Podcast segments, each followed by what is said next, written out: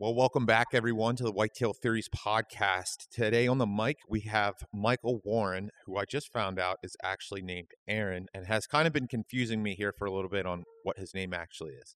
But that's neither here nor there. Uh, welcome, Michael, to the podcast.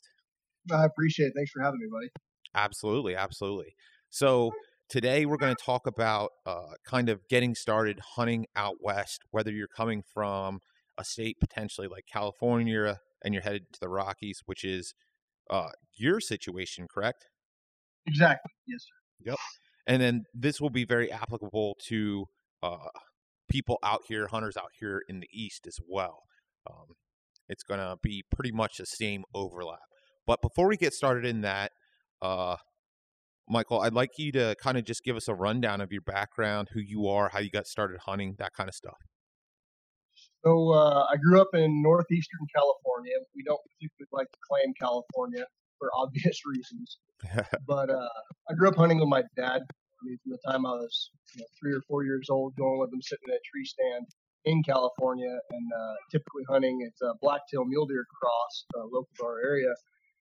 And then when I was 13, uh, went on my first out-of-state hunt to Idaho, and have not missed a year since 2001. So this year was the 20th year I'd gone to Idaho. Wow. Um, pretty much, I've, I've hunted and fished all my life up here. That's kind of the, the attraction that I have to going in places like Idaho, Wyoming, Montana is that it, it, it just offers so much opportunity that not that California doesn't offer, but it, it offers a little bit more opportunity than California. Well, isn't it a lot easier to um, potentially hunt those states versus hunting California? It, it is. California's tag lottery system is really unpredictable. Um, there's only the only areas that are over the counter tags that you can buy every year are west of I 5, um, which is about three and a half hours for me to travel just to hunt, you know, what I guess what you'd call you know, local. Um, everything else is a lottery draw. Um, based on a preference point system they set up several years ago. But it's not a very good system. You can't plan each year. So if you have three points, you don't know if you're going to draw a particular tag or not. It's still kind of a random draw. So it's a true lottery. Correct. Yeah. And the more points you have, the more likely it is you will get the tag. But the way they cut tags due to the way uh, wildfires have affected the state, the way the droughts affected the state. They seem to cut tags every year, but it doesn't cut applicants. So whereas we used to draw an, an area right local to me in Susanville, we used to draw every other year is now um, five or six years between draws. Yeah, yeah, that's tough. Uh, so outside of kind of uh, blacktails and that uh, if you, you call them the the blacktail muley hybrid. Um, what right. else do you have to hunt in California? Because I think that's also confusing uh, for a lot of people that don't really know what California has to offer. Uh, California, I mean, politics set aside, California, in my opinion, is one of the coolest places because you can hunt anything from um, blacktail on coastal bluffs right on the edge of the ocean all the way to a high desert mule deer, which is more local, just, just east of where I live here. But um, there's opportunities to hunt waterfowl up and down the state, and that's um, from the coast to the Central Valley to northeastern California, where I'm at.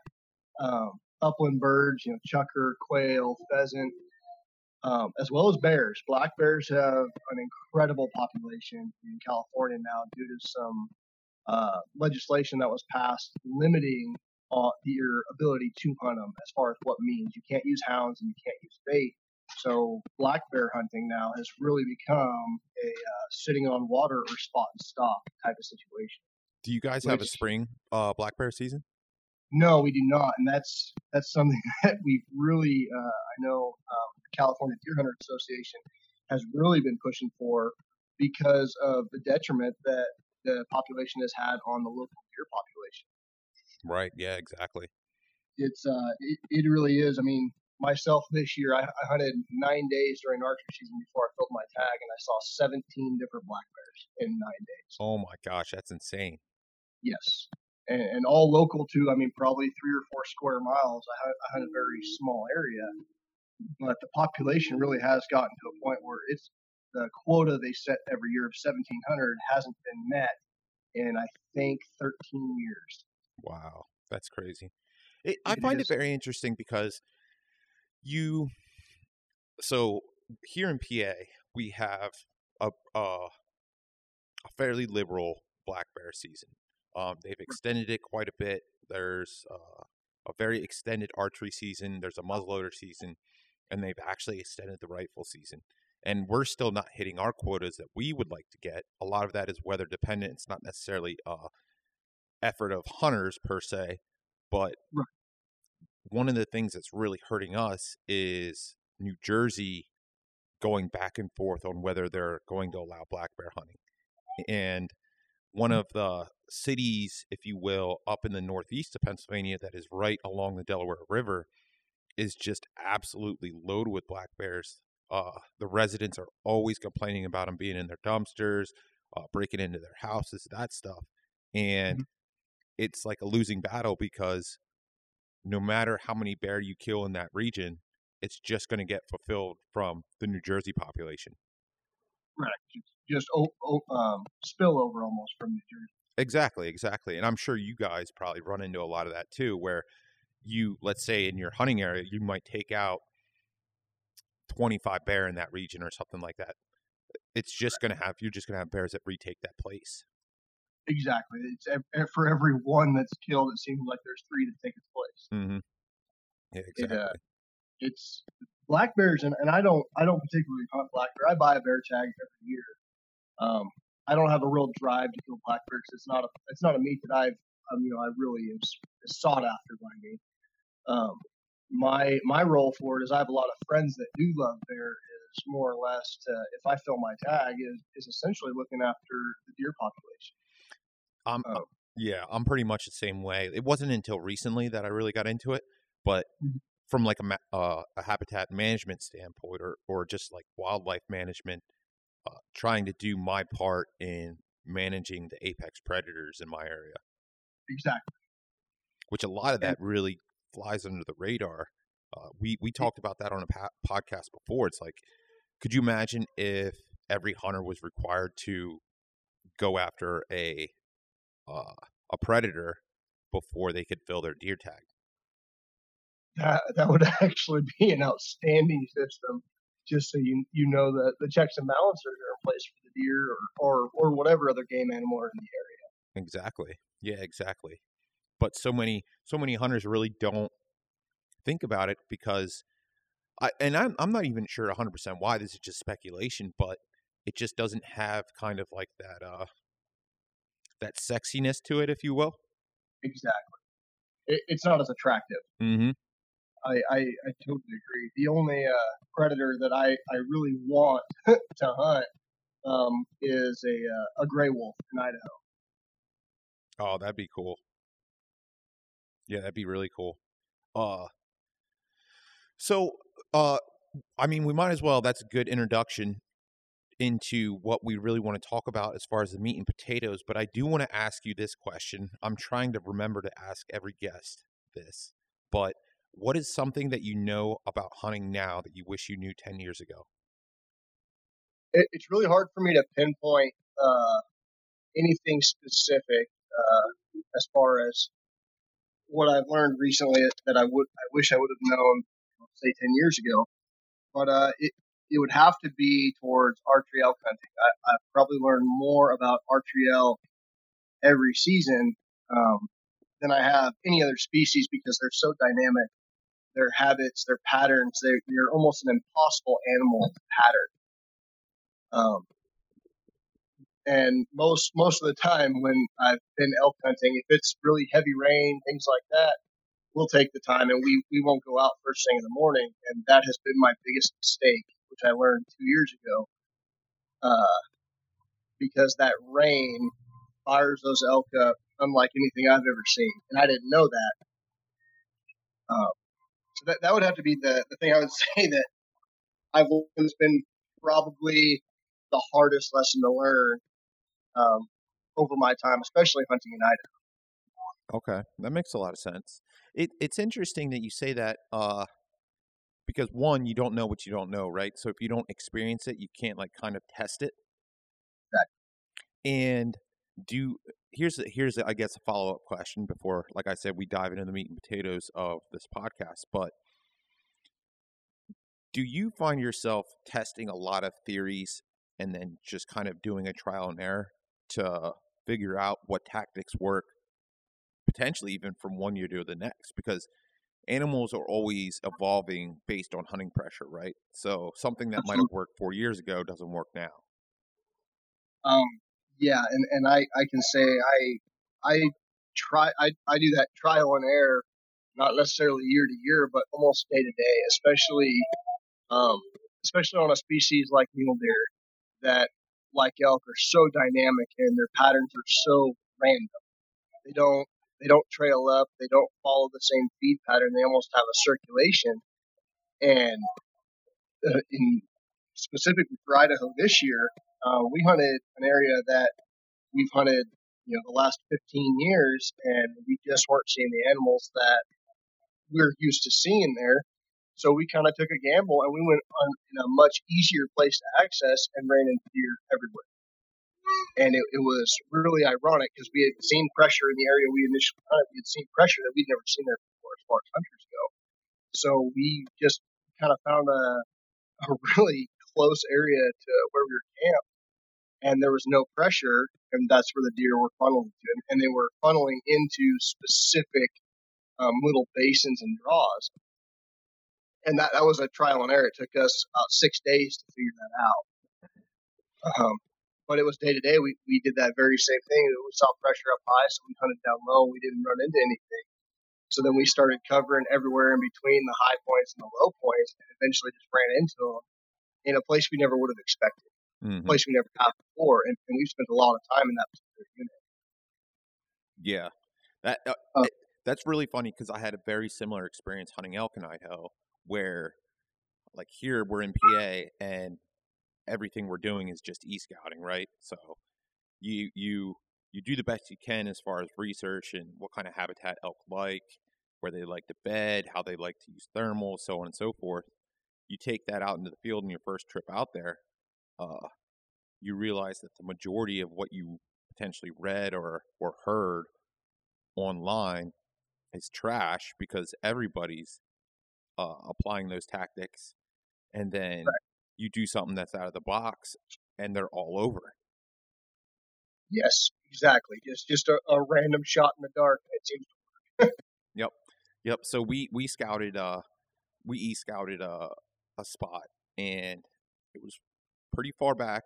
Uh, had some water, had some good meadows, stuff like that. The the quintessential things that you think you would look for when hunting elk in the rut. And mm-hmm. all we ran into were hunters. There was some old elk sign in there, but we did not see. I think we saw a spike in there, and that was it. So we popped smoke. I think on day three, and just like looked at the map and was like, we need to try something else. Well, I we ended up hunting. I don't know, maybe like three miles off the road, and mm. we were just covered up in them. They were everywhere. Right. So it, elk are so. I can't say they're my favorite animal because mule, mule deer will always be my favorite animal to hunt. Elk are such such a cool animal to watch because, um, like I said, they're so dynamic. There's no consistency in anything they do. Mm-hmm. Um, even, even during the rut, you know, the bulls they do they get pretty dumb when when they're chasing cows, but then they'll completely flip and it's the smartest animal in the woods. For no rhyme or reason whatsoever, they'll, they'll one day they're they're running right into you, and the next day you can't get within a mile. Yep, exactly. And, and I, I still, I, I'm, I'm going to figure that animal out one day. I spend enough time chasing them. Uh, eventually, I'm going to figure them out. But they're, they've definitely been the hardest animal to hunt that, that I've ever hunted. Well, let's let's dial this in and then let's kind of start from the beginning because I think we might be jumping ahead here a little bit. So, why don't why don't I start you off with this question, Mike? When when did you first start traveling to other states to hunt? Uh, my first trip out of state, I was 13, um, which obviously I was, I was, just tagging along with my dad. I didn't have a lot of research or thought into it. Um, And what what made Uh, your dad want to do that? he actually started hunting in Idaho in uh, 1989, the year after year after I was born. So I was, I was born in '88, and I think that what kept him going was the tags were easy to come by. You could buy an over-the-counter deer tag and put in for a lottery draw or the, the limited draw, and if you didn't draw uh, draw a tag, you still had a deer tag that you could use in any general season throughout the state. As long as it was a general over-the-counter season, it didn't matter which unit you hunted. Wow. Yeah, which was an incredible system, especially for non-residents, because you could really plan. You know, every year, you know, you're going in October, no matter what, whether you draw a tag or you buy it over the counter, you know you're going to hunt deer in October. So, family-wise and, and work-wise, I think he's stayed that direction because it was easy to plan. It was, it was easy to guarantee a hunt. Gotcha. Okay, that makes sense. So let's fast forward here a little bit. Um, did you do you continue to still go with your dad, or are you kind of sometimes doing it on your own? Uh, in Idaho, I, I always hunt with my dad every, every year. This was 20 years was this year that I've hunted with him uh, in Idaho, and that that's just been kind of uh, Tradition that's always been hit our thing together. Yeah, for sure. No, that's super Uh, cool. Yeah, it, it's been it's been I've been pretty lucky, man. I, I certainly can't never complain about my opportunity I've had. Right, right. Yeah, absolutely. So, uh, as you started uh, growing up and, and you got into the position where um, maybe you started making more more hunting choices, or maybe you learned something from your dad, um, what did you guys look for as far as like picking locations? Let's talk about that a little bit. the um, access wa- was our biggest thing, and whereas most people look for access, we were looking for no access. Um, roads are have been our biggest enemy. Um, really, our my my entire uh, hunting experience. Um, so when we've looked at different units, it was deer population or elk population was our number one concern. We're looking at uh, harvest statistics and talk, talking with the local fish and wildlife biologists, especially in Idaho. Um, but the more road access a unit had, the more we would stray away from it because we we try to stay as far away from anybody else we can. Um, mainly, we don't we don't want to mess up their hunt. We we don't want the adverse effect on us either. Sure. People pushing too many animals around, get too much going. Gotcha, gotcha. Um, now, with that mindset, when when you're looking for those locations, are you finding a lot of those locations in general over-the-counter units, or is that kind of a mix of over-the-counter and also uh, lottery draw units as well? So it, in Idaho, it, it's pretty easy to find uh, the limited access or you know wilderness type areas on the over counter hunts, over over the counter hunts. On the limited draw, um, we never really focused as much on access because the number of hunters was already limited. Gotcha. So like with the, the units that we put in for specifically in in Idaho, uh, one of them is uh, Unit 55, and then there's a late hunt in Unit 54, which are in the South Hills, Idaho, near the Nevada border. There's really not it's not limited access. It's extreme terrain when you get off the roads and you really want to put miles on your. But those hunts have those hunts have such a limited number of uh, tags. The access never really became a problem because even in the heavier populated areas, as far as heavier um, hunt, hunting pressure, we never really run into anybody because there's not many hunters to run in. Gotcha. Yeah, the just density of hunters just aren't there because it is limited access. Now, Exactly. when you're looking to put in for draw units, uh, how much are you taking into account the amount of tags they allot for those units? So, for example, are you trying to pick units that maybe have 25 uh, spots for that unit, or like is is there a rhyme or reason as to what you're picking as far as your units? So most of the control, the controlled or limited entry tags we put in for there, um, it's it's based really on the deer population. Um, like one of those units that I mentioned, area unit 54, only has 25 tags total, Mhm. and only 10% of those tags will be allotted to non-residents. So in reality, there's two tags for non-residents. Um, and we put in for that just because of the time of year. It's a, it's a November hunt in the rut in a winter area. So it's, it's really the time of year is what we're looking more so at than the number of tags because Idaho doesn't have a point system. It is totally random every year. Gotcha. That, that's really where we've kind of leaned to, more towards, you know, hunts that like, you know, hunting mule deer in November is not a real common, uh, common hunt that's available. It's none over the counter, um, with a rifle anyway. So that's, that's why we've kind of, sh- you know, directed ourselves to that one because on the off chance that we draw it, that, that could be just an incredible hunt given the area and what we've seen there on an early archery season. Okay. So uh, let me ask you this. Uh, when you were when you're looking at putting in for various units based on like for example that unit that is going to be potentially uh, two non-res draws what what are your expectations for something like that Oh, I, um, I'm gonna have to ask you ask that one again. I, I got my one year old was running around. I kind of away from the computer for a second. all good all good so Sorry, but on on a on a unit like that where you might only they might only be selecting two non-residents and 25 uh, allotted tags for that unit what would be your expectations for uh, that type of hunt as far as the expect uh, quality of an- hunt and then quality of animal um, it would probably be far higher than it should be. Mhm. Um, in a, hunt like that, just because you figure if you're lucky enough to draw, you know, one or one of two or even both non-resident tags partner, the the expectation would be extremely high. Um, even though I've never seen that unit in that time of year, I, I would still have some reservations. But I would probably get to the level of, of I'd probably be disappointed on the hunt itself because my expectations would probably be unrealistic. right and um, ultimately As that- far as the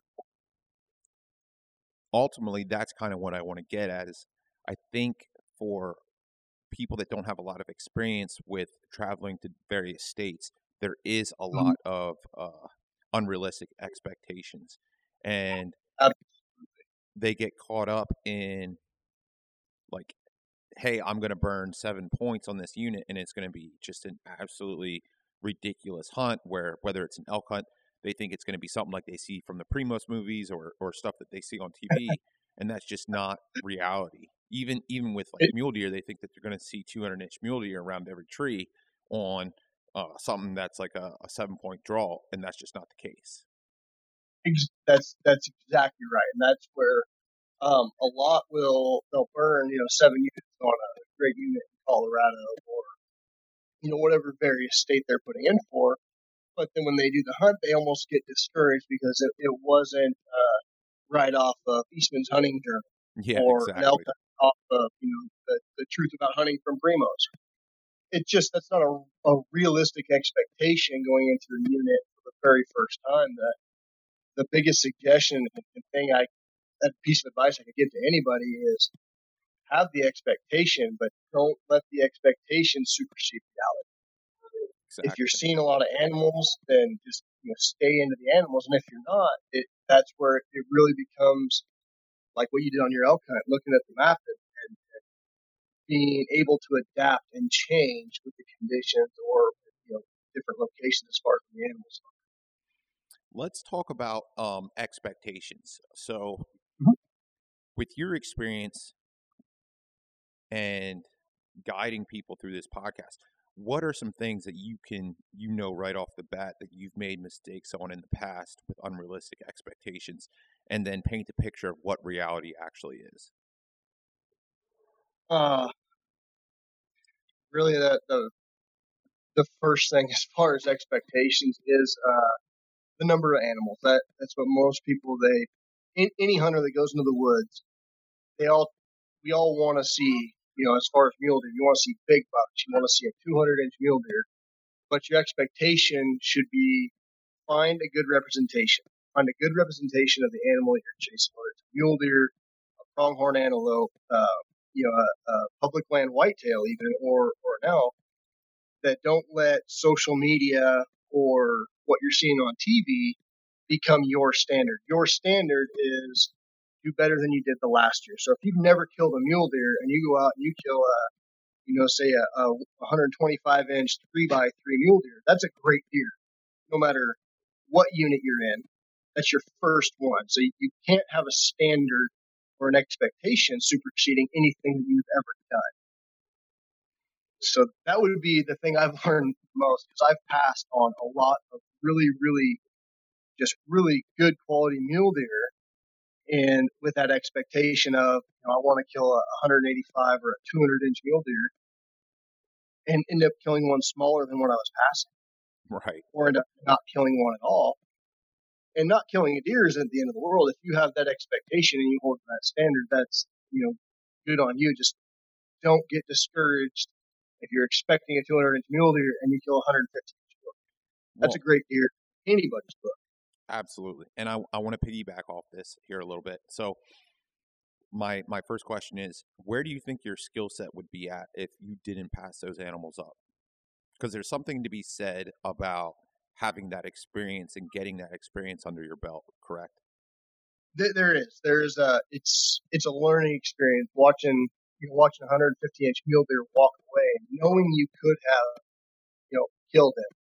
You you you could have harvested that deer is almost uh, kind of a notch in your belt feeling, and there's almost an immediate buyer's remorse that you have as soon as he's out of sight. So that that experience is great to have. Um, this the skill set or, or, experience. I uh, I don't know that that passing on a deer says really anything as far as a skill set.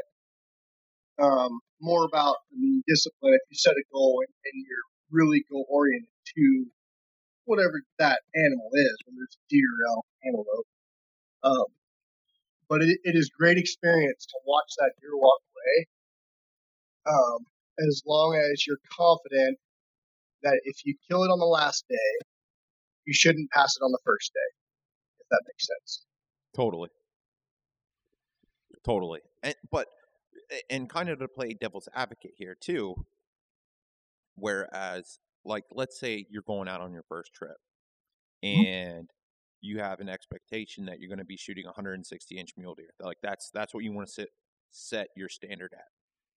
Well, mm-hmm. it might take you five to seven years till you get to that point in just building your skill set because you're not working your way up the chain. So what I mean by that is like let's say you the first year you go out you harvest a, a, a forky a, a, a year and a half or a two and a half year old buck, and then mm-hmm the next year you're trying to get a three and a half and, and you're working your way up. Well, knowing and the experience that you're going to get from killing that forky, one, you're going to know what your physical capabilities are as far as right. uh, how to how to pack it out, how to quarter it up, how to make sure the meat doesn't spoil. All these other various avenues that you also need to learn that you're not going to learn by not killing animals. So right.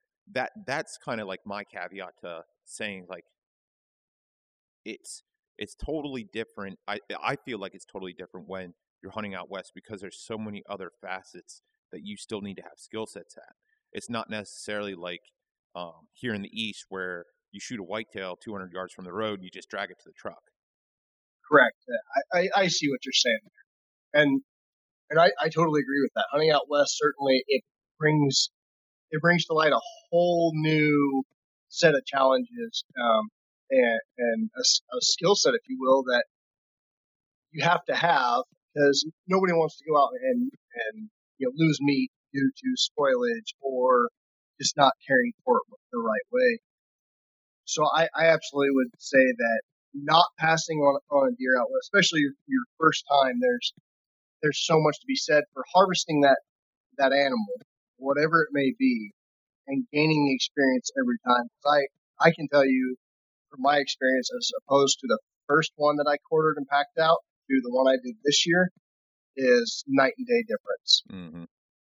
Um, every every kill, every pack out, there's been something I've learned, And I, I'd love to say I've got it wired and, and figured out. And you know, next year hopefully I'll I'll learn something new again because every situation is different. The dynamics of the terrain, the, the weather is almost a nightmare sometimes because it'll be you know three degrees one day and 70 the next. So your your whole timeline then changes as far as how fast you have to get that animal out and, and into a, a meat cooler or even just into an ice chest. Exactly. Yep. Exactly. And I, I mean, the, the, there's a ton of different rabbit holes we can go down, but I, I want to try to stay on topic here. Uh, yeah. But I do want to add this as well. Let's say you're going out and you're doing like a backpack hunt where you're going to be hunting off off of your back. Mm-hmm.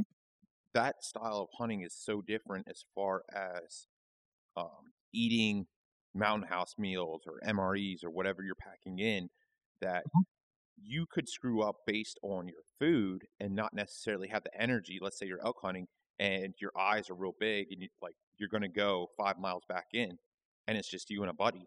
You don't have you didn't have the caloric intake, and you find yourself that like you're packing that elk out that you killed, and you can't go farther than two miles, and uh, potentially the whole meat spoils or the whole elk spoils, and then you took that animal's life basically for no reason that that's that's exactly right, and that's where uh, really almost uh, you, you have to be realistic with yourself and like what you were saying, the expectation. You know, everyone wants. So I'm gonna I'm gonna do what Nate Simmons does on a Western Hunter, and I'm gonna go six miles in by myself and pack that animal out.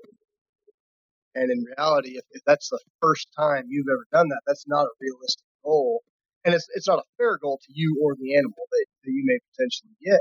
Exactly. Um, but that that that is a that, I mean that's almost a whole new rabbit hole as far as that mm-hmm. that style and preparing yourself for that.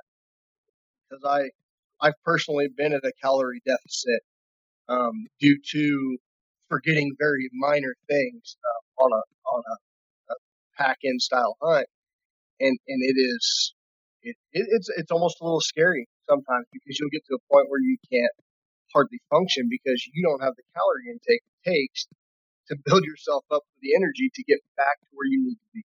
Exactly. Yep. Exactly. And like, eh, eh, and again, like I, I don't really want to go down this rabbit hole. I want to try to stay on on on task here, but yeah. we can do a we can do a second podcast. The mindset too, like how much it, it it's such a mental game out there. Uh, oh, yeah, absolutely. It's one hundred percent a mental game you're going to be away from your family. You're going to be sleeping in the woods for extended periods of time, potentially stuff that you've never done before. All that stuff's really going to weigh on you, and it's it's going to put you through a roller coaster. Absolutely, it is, and and that's where you know I, I would I would encourage you know anybody that that listens to this that's really looking to make that that trip out west and and kind of take that plunge is to to do your due diligence and do your research as far as um, equipment. There's there's so much research on equipment, and uh, the one of the best um, other uh, podcasts that you can listen to regarding uh, Western hunts would be uh, that Eastman's Elevated. I listen to that religiously, and that's that's been a huge tool for me. Even you know, being somebody that hunts out west, I mean, every year, that's obviously pretty much all I've ever done is hunt out west. Um, but the research to me uh, here um, and location, of course, uh, is is really what anybody listening should look the, the most at is to make sure you have the right tools for whatever you're planning to do, and not trying to kind of fake it till you make it because that that's a place where you can get yourself into a really bad spot. very much so, very much so. All right, I want to rewind here a little bit because I think we jumped over some spots. I want to talk about um, uh, state selection and uh, understanding uh, draw, limited entry, over the counter, and okay. and just cover that stuff on a somewhat basic version, and then we'll we'll take it from there. Okay. So, how do you go through, or what would you recommend as far as um, giving advice to somebody for state selection?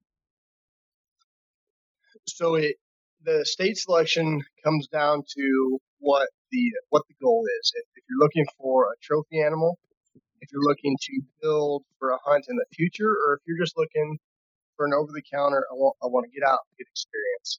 There's a like uh, for instance, Nevada has no over the counter opportunities for resident or non-resident. It is all limited draw, the entire state for every species.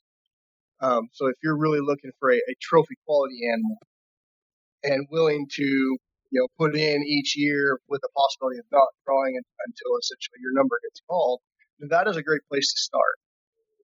The flip side of that is is a, a place like Idaho where you have limited entry and uh, and over the counter.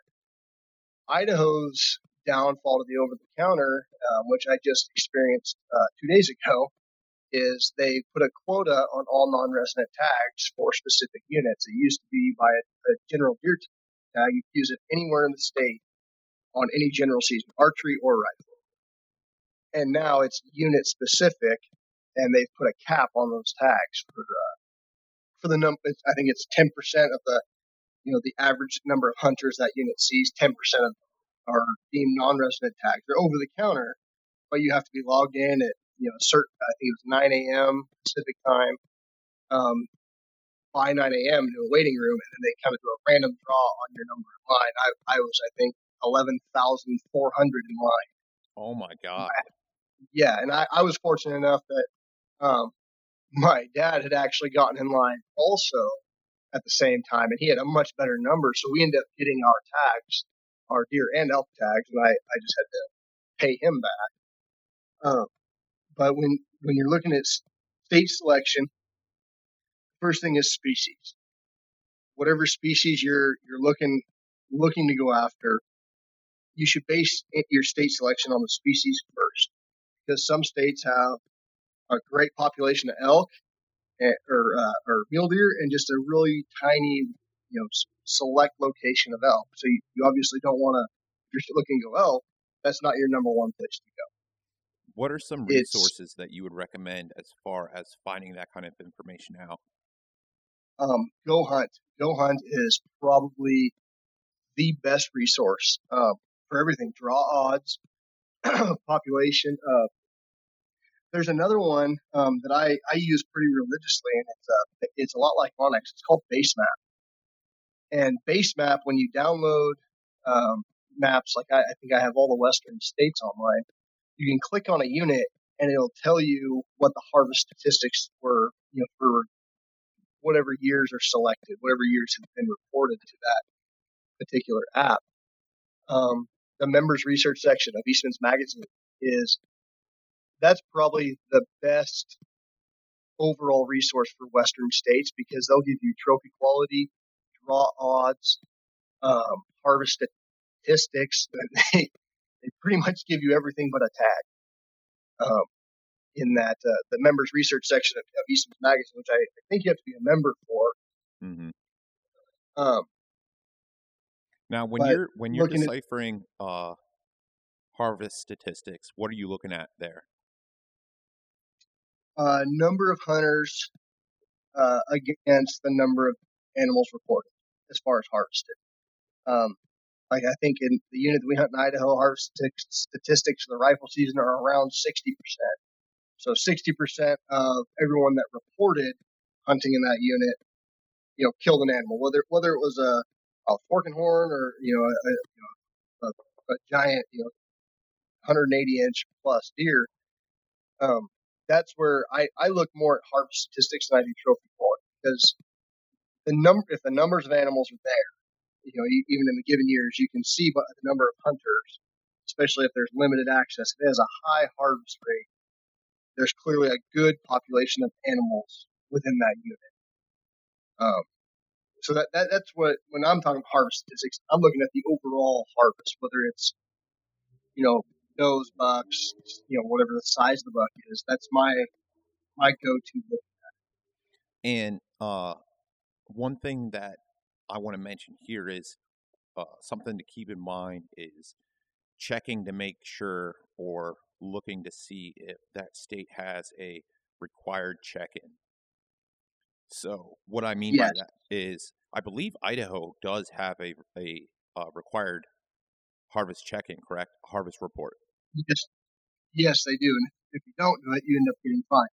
Okay, yeah, I was going to say you either get fined or you don't get your license the following year. So the reason that I bring that up is now, in in theory, you should be getting hundred percent exact statistics on that harvest rate. Now, if that state does not require, which I don't think a whole lot of them do, but if that state does not require uh, everybody to report their harvest, you are potentially looking at skewed data. Now, it will still give you a decent representation, but Yeah. if you and and this is really up to you, but this is just the way that I look at it. If the state Mhm. doesn't re- require a harvest report, in my eyes, I feel that the majority of people that don't harvest don't report. I would totally agree with you. So you could see a skewed success rate when uh, those conditions are all there. Uh, yeah, absolutely. Uh, so California and Idaho both have man- mandatory reporting, uh, harvest or no harvest. And where the, the numbers will still get skewed is if they have a mandatory reporting, regardless of, of whether you harvested or not, is the honesty of hunters. I mean, are, are hunters put even when they harvest one, are they putting on their report that they harvested? Right. or are they not? Um, it's kind of like the, you have to name a landmark on your deer tag in California nearest where you killed that deer. Um, not many hunters, they're not going to put, you know, a section, township, range of where they killed it Right. because we're, we're all, uh, to some degree, like to hold it close to the chest, especially if you have an area that nobody else is, you know, typically hunting. Yeah, that's So the that's a really numbers good game, point. Yeah, numbers game can definitely get skewed on that as far as statistics and uh, if people are harvesting or even reporting honestly. That. Right. Yeah. Right. Um, t- tag allotment is within that numbers game to kind of piggyback off that. The, the number of tags available is a huge thing to look at too. If a unit has 2,000 tags available, there there's going to be a higher population in that area as opposed to a unit that may only not, not necessarily in, they're not necessarily joined, but if a unit only has 500 tags available and it's an over-the-counter type of unit, the 2,000 tags probably has a higher population of deer, which is why they have more tags in that that particular. Gotcha. Yep, for sure. That makes a lot of sense. Um, trying to think what else. I so I'd really like to stay away from gear. Um, I want Mhm. that to be a, a separate podcast because we might actually even just do this in series. Okay. Um, is there anything else that you think we should cover that has to do with uh, region selection, um, state selection, unit selection? Oh, uh, I do want to cover this. I remember now. Can you explain the difference between a true lottery, preference point, and uh, think that's pretty much it, right? Yeah, yeah, the lot, uh, a true limited entry or a preference point type draw. Mm-hmm. So out west, every state has a, a different system. Um, obviously, I, I have I have more experience with hunting in Idaho than I have in uh, any of the other western states. I, I've hunted other western states as well. Uh, Idaho is a true lottery draw. It is 100% random every year. Uh, for non-residents, Idaho allots 10% of the total number of tags are non-resident are for non-resident draw. So if it, a unit has 100 tags, only 10 of those are going to be for non-residents. So as far as drawing statistics, if, if you look at a unit like that that only has 10 non-resident tags, you're kind of looking at the odds of, you know, how many other non-residents are putting in that unit because the, the total number then of applicants doesn't really matter. It's just non-residents. Right. Then you look at a state like Colorado or, or Wyoming, for instance. Both of those states have a true preference point draw that you can plan. Um, I, and I, I don't have much experience with Colorado, but the units I put in for Wyoming, I know when I have seven points, I will draw that hunt. It is it is a guaranteed draw at seven points. So I don't buy a license or anything in, in Wyoming building up too because I, I know where I'm looking to go So I just buy the points every year, planning for that. And then a place like California has a preference point, so your odds are better. And, and Nevada's the same way. Your odds are better the more points you have, but there's never a guarantee that you're going to draw. If that makes sense. Gotcha. So, kind of to uh, elaborate on that, for example, a state that has a true lottery jar- draw, like Idaho, Mhm. uh, you're putting your name in the hat, and if you get drawn, you get drawn. If you don't, you don't. Exactly. A state like uh, California, where you can buy preference points, it's just extra tickets into the hat. It's still a true lottery. You just have extra chances, correct? Exactly. Uh, Nevada's the same way. and Nevada is the same way. A state like uh, Wyoming, where they basically pick from the the top of the um, preference point criteria. So let's say it's it's unit unit H in Wyoming, and that unit takes seven points to draw. You know that you can just buy preference points, and once you get to that seven points, you're good to go. So in seven years, uh, you can you buy multiple preference points a year in Wyoming? I forget. Um, Only for, you can only buy one point per species. Gotcha. Okay. Yeah. So, uh, you know, in seven years, if you're looking for unit H, you are going to hunt that seventh year if you had no points. Now, there is a little bit of trickiness to the the preference point thing. There's a thing called point creep and uh, weighted preference points. Correct. Yes. So, do you want to cover that a little bit? Uh, as far as like the, the weighted preference points, Yeah, and how and and how point creep can uh take an effect where you might be looking at a state and let's say you have no points and it's currently right now at uh like Wyoming unit H if it takes 7 7 points. Well, Okay. yeah, talk about that. so the the point creep is, and, and that that's exactly what happened in California. Um, is point creep. So, why you know, looking at Wyoming and hypothetically, unit H, you're going to put in, and in seven years, you're going to draw that tag. But at that given time, everyone's planning for seven points. So by the time it comes around to seven points, that point creep might have bumped it up to eight or nine, given the number of applicants against the allotted number of tags. The only way a, a point creep will not affect a unit in in uh, Wyoming or, or Colorado or in California is if the number of applicants and the number of tags doesn't change at all. It would have the the number of applicants has to stay constant, essentially. Um, that that's exactly what's happened in California. Uh, you know, at the beginning we had talked about a unit I, I hunted here that it was an every other year draw. It was still preference point based, but then the number of tags got in by more than sixty percent, and the number of applicants didn't change. So that went from a one point draw to a, a four or five point draw, depending on the year and the number of applicants. Right. So with with that in mind, something to always keep in the back of your head. And um, I I don't think it's built. It, I guess it is built in a way like where you buy preference points for certain units. You there there are states like that. Um, you need to figure out basically when you're going to draw the line. Uh, Right. The way the trend is going, you, I don't see point creep going away for a while. No, um, I, I would have to agree with you there. The it, it's gonna that point creep's gonna continue, and and honestly, it's it's good and bad. It's bad for those that are getting close to that point where they're getting ready to put in for those those limited entry tags and various stakes, and then are are you know almost inevitably going to be disappointed because of that point creep.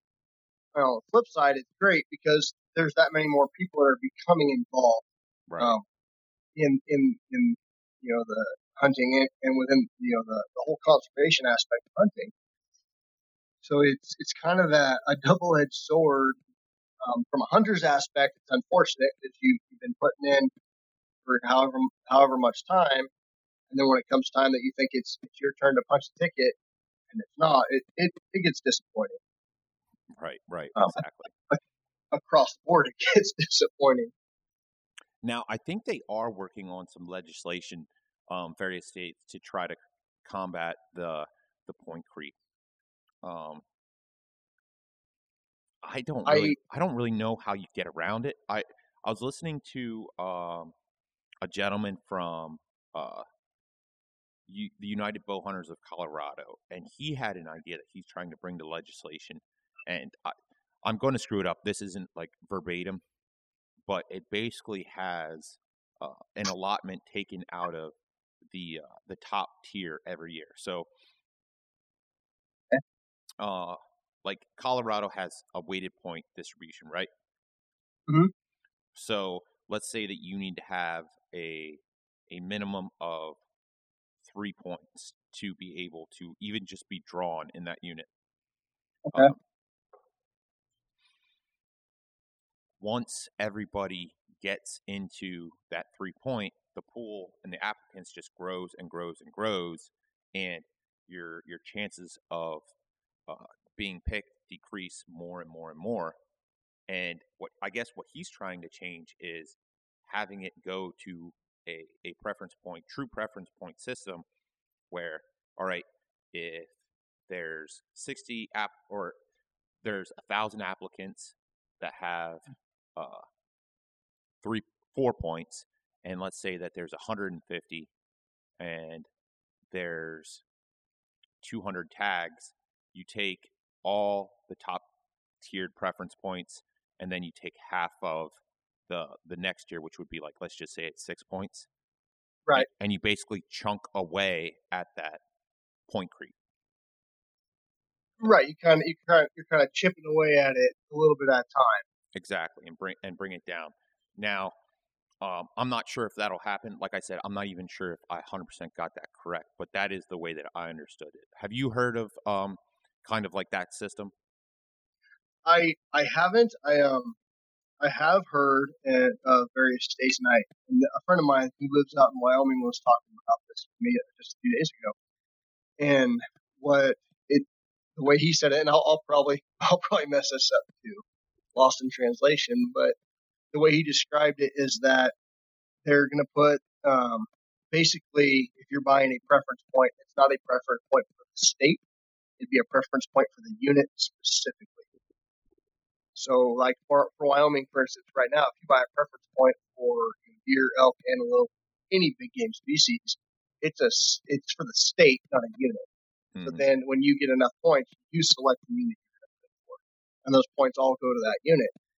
Their legislation is looking at, you know, for like go back to Unit H in Wyoming, that their preference points you would have to buy it specifically for Unit H which then, which then kind of narrows down the, the total number of preference points because if I'm buying them for H, but I get eight points and decide I'm going to put in for G, everybody that's been been wanting to hunt that G, if I have more points than them, I'm going to bump them out of that lot.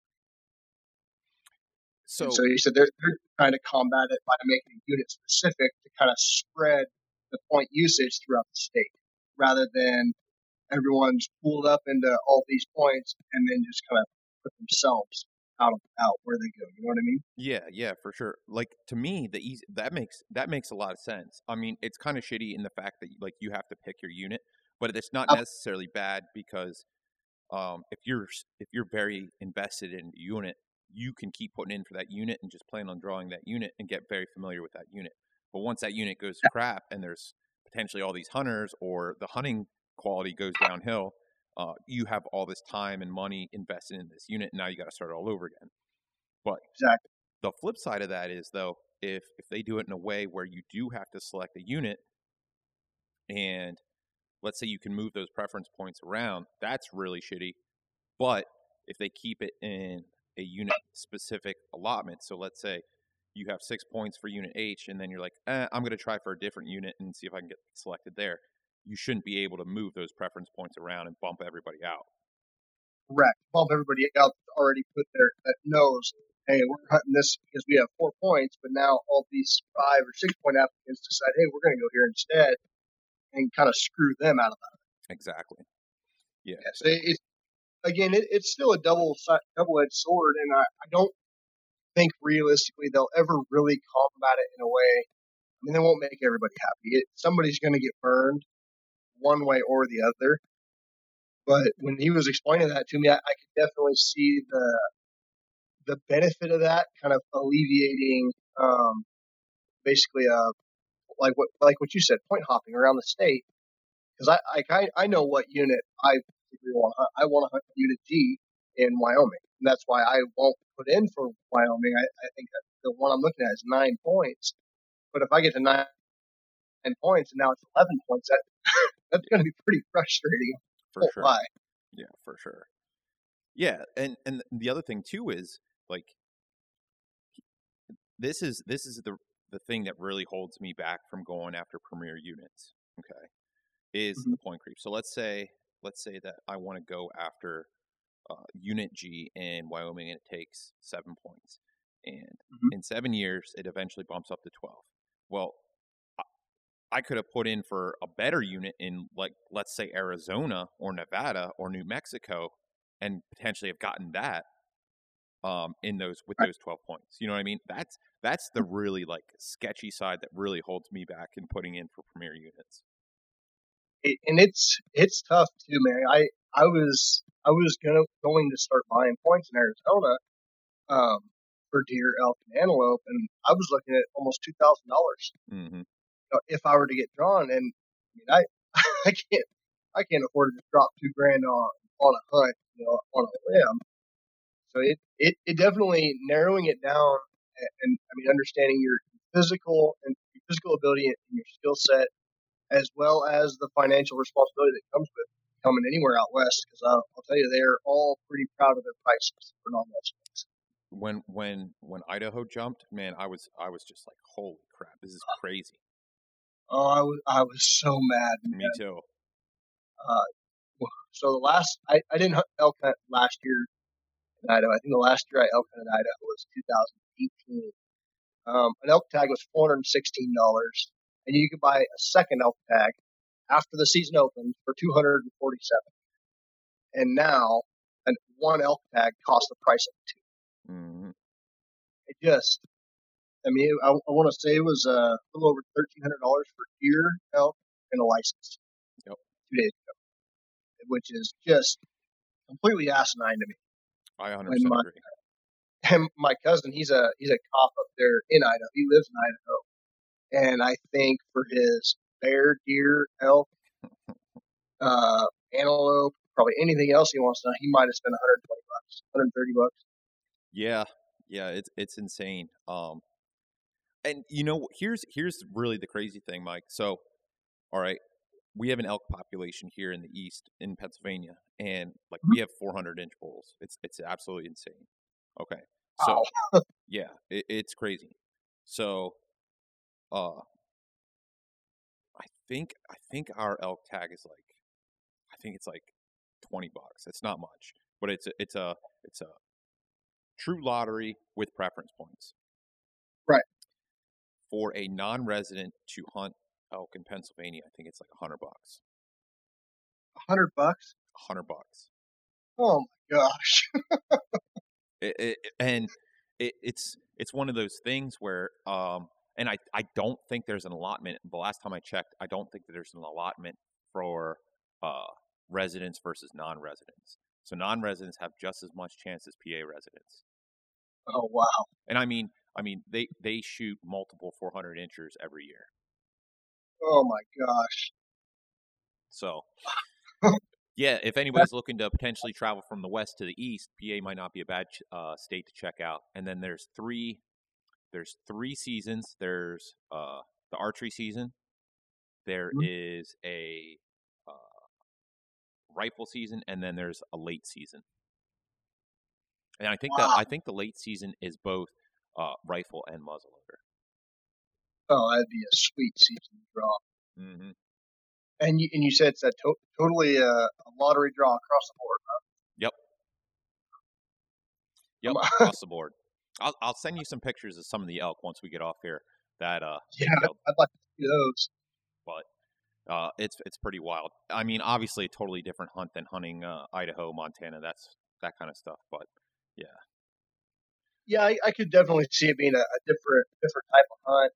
Man, that that just seems like a, a great system. We we have we have an amazing elk population in California. We really do, and I have I have 18 points, and I will never draw that tag. Wow.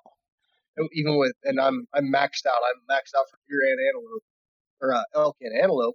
But the way their applic- applicants draw, I mean, there's I think for the unit I'm putting in for total tags between three three seasons, or I'm sorry, between two seasons is 25 tags. Wow. They have, or yeah, they have 10 archery tags and 15 rifle tags, and there's somewhere in the neighborhood of 6,000 applicants. That's insane.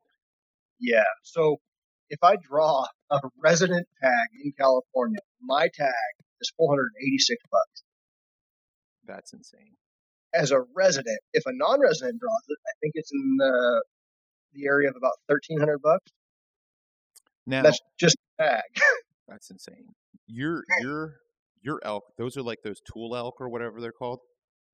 So California is actually the only state that has all three uh, populations. We we have where I'm at um, in northeastern California. They're all Rocky Mountain elk, and there there might be a little bit of uh, bleed over from the Roosevelt elk population um, a little bit to our northwest.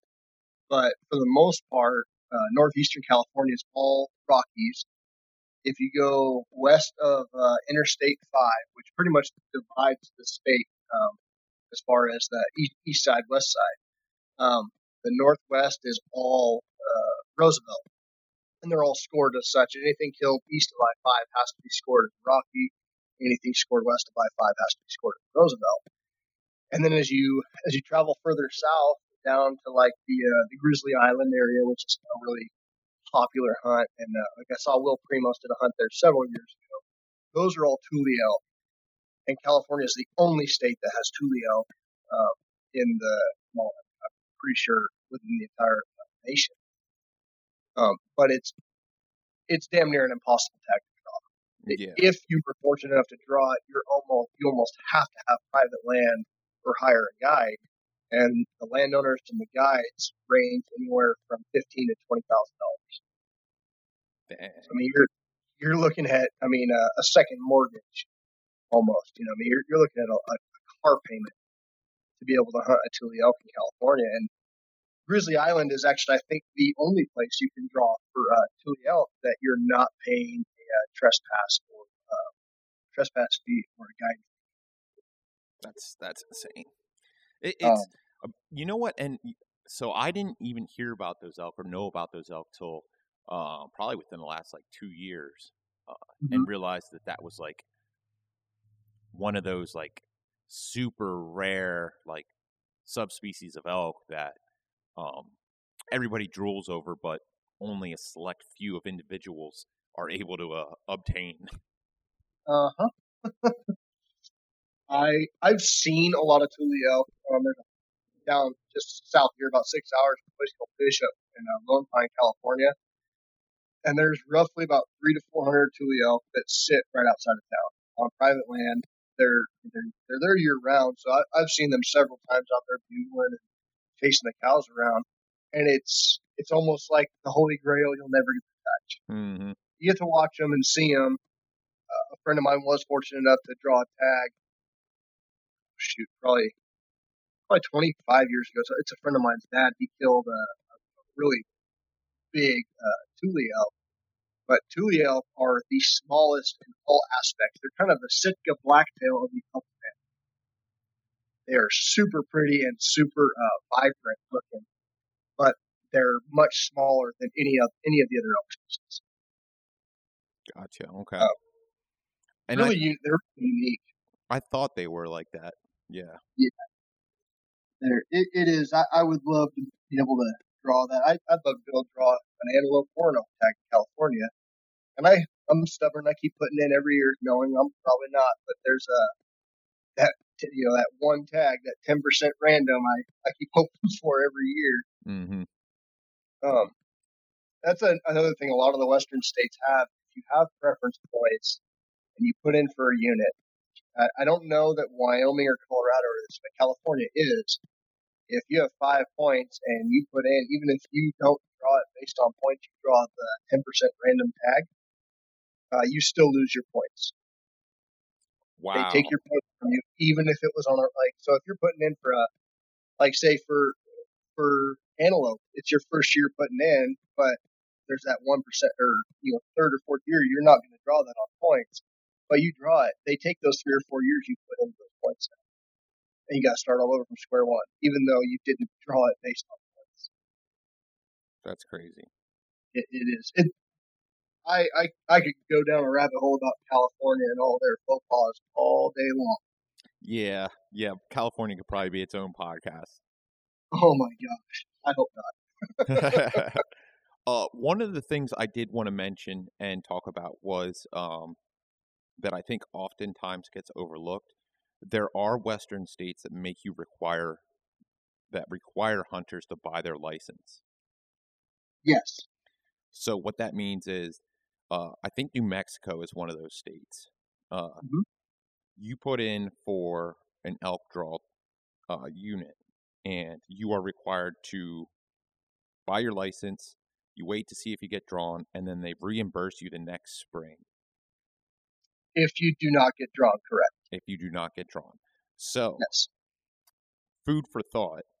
If you are looking to put in for New Mexico, you are looking at putting in as a non-resident. I think it's somewhere like, well, it, it, it probably varies, but potentially, I think it's like fifteen hundred dollars Mm-hmm. for an, a fifteen hundred dollar investment that is going to be out of your bank account for potentially six months. Yes. So you you have to make sure you have a fifteen hundred dollar uh, buffer between anything else you make. exactly. Yeah, exactly. There's there's a bunch of little nuances, and I think that's what really ultimately keeps a lot of people from traveling to the west to do these hunts, uh, because it is so different from state to state, and it is just it's, it's a major commitment. Absolutely, and there's there's actually one state that, that we've not touched on that probably has the coolest loophole um, that I've I've found in the western states, and it's Utah. Utah is, I mean, it has record book potential in every single unit for every species, deer, elk, and antelope. Um, if you, and I can't remember their exact opening, but their license is good for calendar year. So whenever you buy the license, if you say you buy it March 10th, it opens March 1st, you buy it March 10th, you buy your preference point. The next year, your license is still good until March, you know, March 9th at 11:59. So you can buy a point up until then on the same license. So you can buy two points for each purchase of a license. That makes sense. Mm, Yes, that does. That's a freaking excellent tip. So that, that that's something to, to really for for anybody that picks up on this. If you want to hunt Utah, that that's a great kind of loophole because they're like California's license is a fiscal year for California, so July 1st to June 30th is when that license is valid. But you you can't put in without buying a new license each year. Right. Where Utah, you can buy a license, you know, you just wait till it opens up, you buy it up a couple days after it opens up, and then the next year you kind of piggyback on top of that. Man, that's freaking great tip.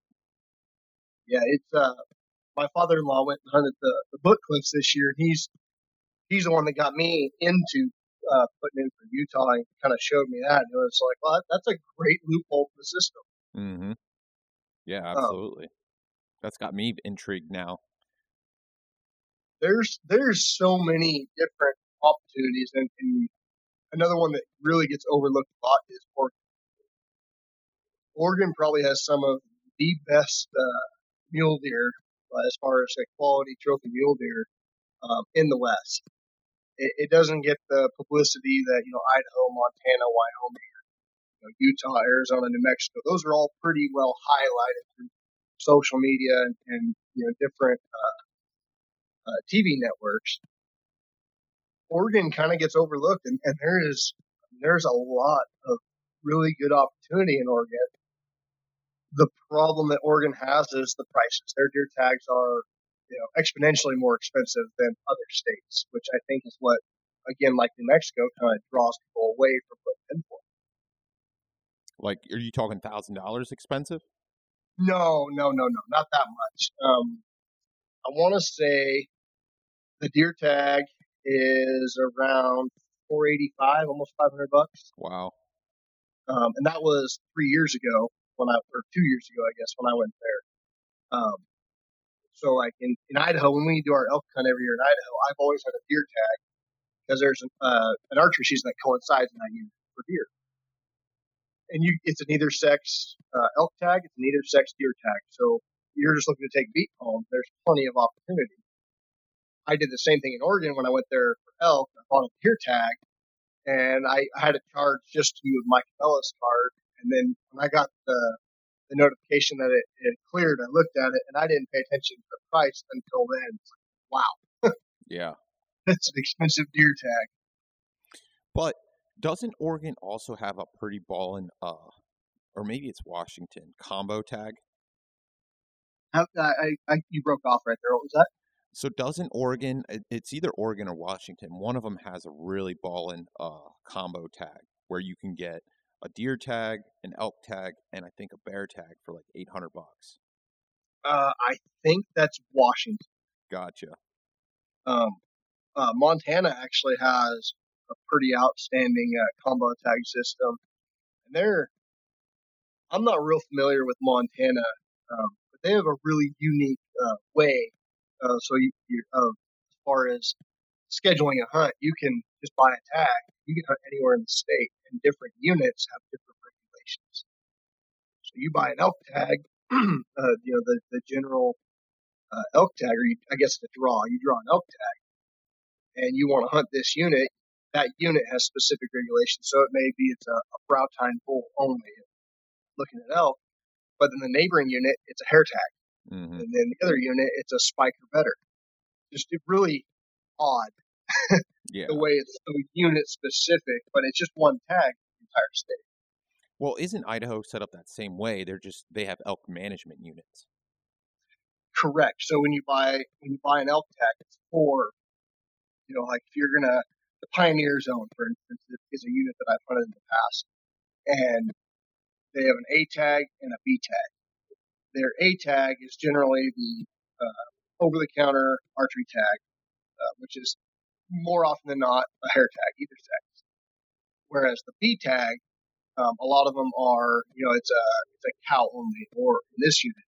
But then you go, and let's say that's unit 36A within the Pioneer Zone is you know, a cow tag. But then 36B is brow tine bull or better.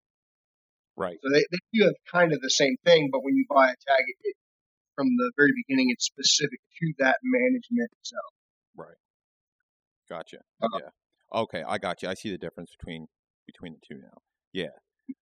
Whereas like in Montana it encompasses the entire state. Idaho, it's just that elk management zone, which is yeah, I Right. that. Uh That's where Idaho kind of burned the non-residents is they uh, when they put a cap on those tags.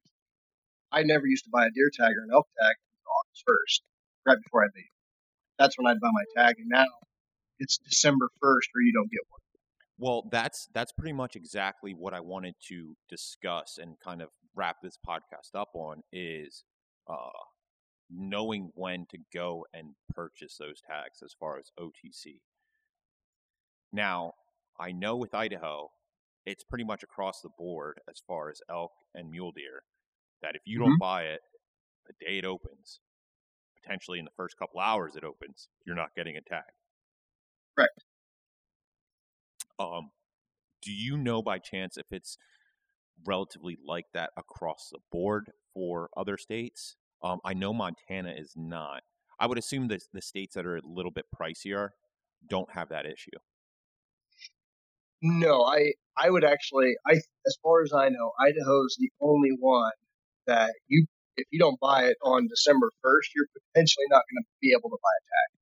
With certainly within the first few days of December, um, and and namely because they they capped the non-resident quotas in every single unit. It didn't affect the residents at all. They Right. still have it, it does as far as the timeline because the tags all sell out pretty much overnight now. Um, but then like states like Oregon, for instance, uh, my dad went to Oregon last year and he didn't buy his elk tag until the day before the season opened. Yeah, I mean, when I went to Idaho, I didn't buy my tag till I got there. Yeah, and, And that, was and that, that was the middle of September. Hmm. and, and that was really common. You could, I mean, I can't tell you how many times I killed a deer uh, with a bow or a rifle in Idaho, went down to a gas station and bought a second tag so I could keep hunting.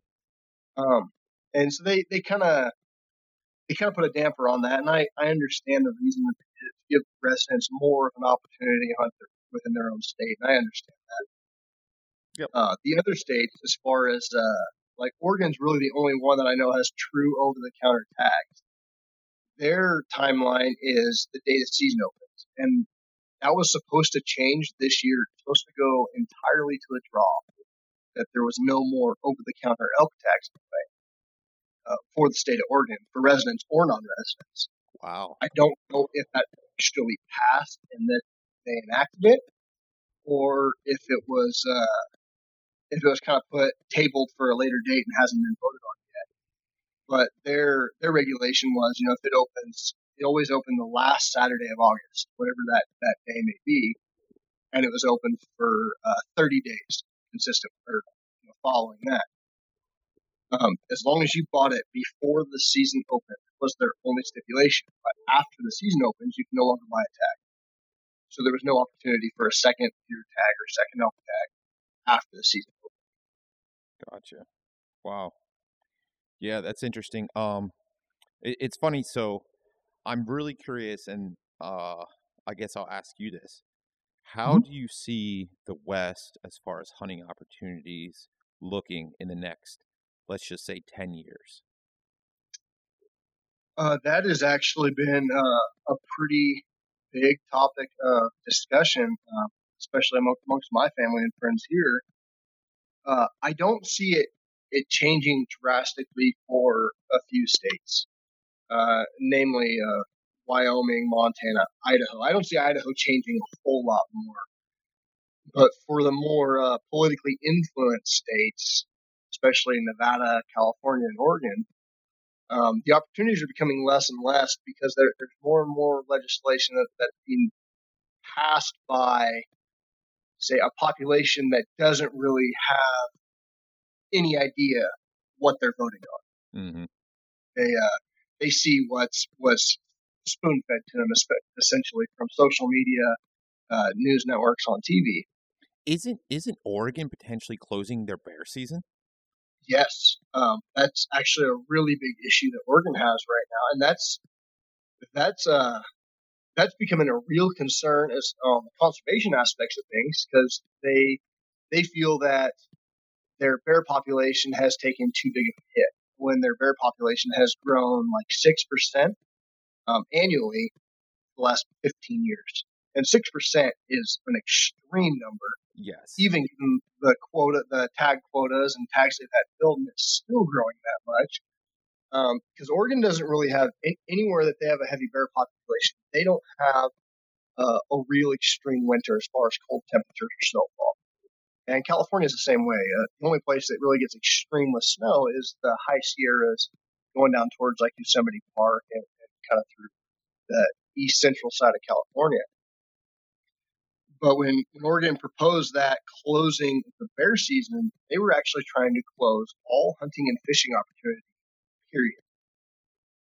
They were going to shut it down entirely, which would honestly would do far more, and, and which is and certainly no no surprise to anybody that, that that's going to listen to this podcast. That would be a horrible idea, and, and it would be far more detrimental to uh, to the entire ecosystem from from you know elk all the way down to you know bugs crawling on on the ground, and it it's it's really concerning. However, it that did not pass, but what followed shortly after that was the uh, ban on black bear hunting in California. Tried to do the same thing. Thankfully, that was uh, that was put out and, and voted on and shut down at the at the legislature. Um, California has, has a lot of, of really bad issues as far as as far as that kind of thing goes. well, the you guys, you guys have the cat issue, Oh my gosh, do we? and I mean, I don't. It doesn't look like that's going to be changing here for the very foreseeable future. No, that. So I'm I'm 33, and mountain lions have been outlawed hunting far longer than I've been alive. Uh, and the the problem that we we really have with the mountain lions now, and the lack of success we've had in managing, or, or lack of management altogether for them, is California reintroduced a Canadian gray wolf uh, about 10 years ago, and a gray wolf in Canada, they survive, you know, three to five pups a year because of the extreme winter. In California and Oregon, they're going to survive 15 a year. hmm So that population is it, that that's a that's a big rabbit hole for mismanagement in California. Yes, it is. Yes, it is. But the the opportunities um, in the West, I don't I don't see them changing a whole lot in the next 10 to 15 years. Um, depending on political influence. It, it- I think it all comes down to how much political influence is really going to play a part in uh, in the conservation side. Well, so here, uh, like, and just to play the devil's advocate, I do Mhm. agree with you to some extent. However, I'm sure Colorado never thought it was going to be what it was, what it is now. No. And Montana is on its way. Idaho is already on its way. I mean, so as far as like those two states go, they could potentially be just food for thought, the next Colorado. Um, I don't see Wyoming going that way. Um, at least not like you said for the foreseeable future in the next ten to fifteen years, but Right. potentially for Idaho and Montana. You, you know, I, I would actually have to agree with you there. Um, just just given the, the way the ball has seemed to roll with, especially in Idaho. Uh, Idaho has become a, a more condensed version of California. A baby California. It, it really has, and and I'll blame that on people that moved out of California to get away from it and then voted the same stupid way. hmm And that that's honestly, I, I don't tell anybody when I'm up there that I'm from California. I tell 'em- I tell them I'm from Northern Nevada because I, I, I I've had a lot of strange looks, you know, when talking to people because I I'm not what people picture from California.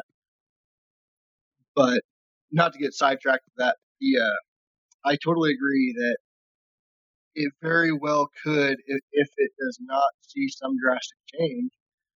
Uh, other western states, I, I don't see Wyoming because Wyoming's kind of that. There's no people in Wyoming. Right. I mean, it's a vacant desert state, which is it, that's why I love it.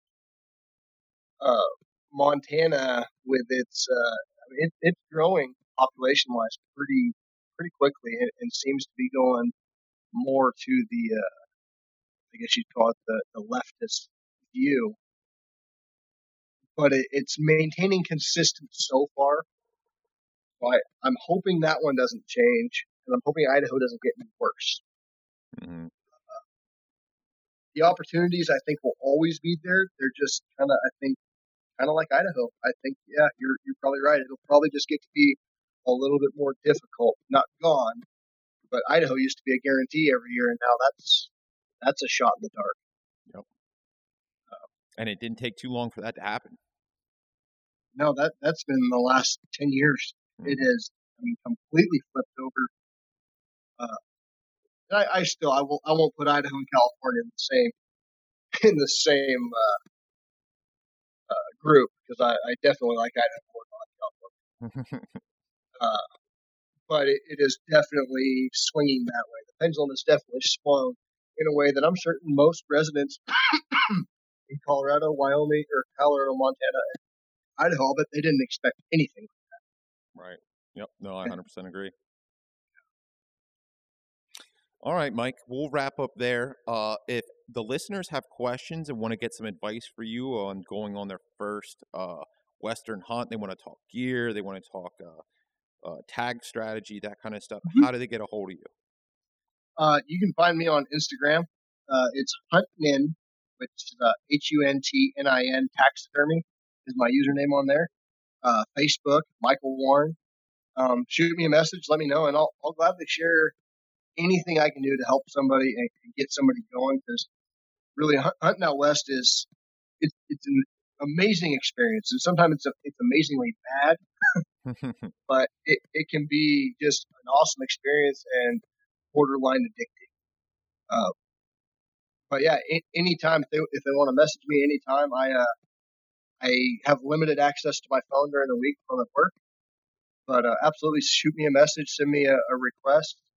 I'll uh, I'll get with you and we can talk or message any way I can help out. I absolutely will. I'll have Mike's uh, contact for his socials uh, in the show notes.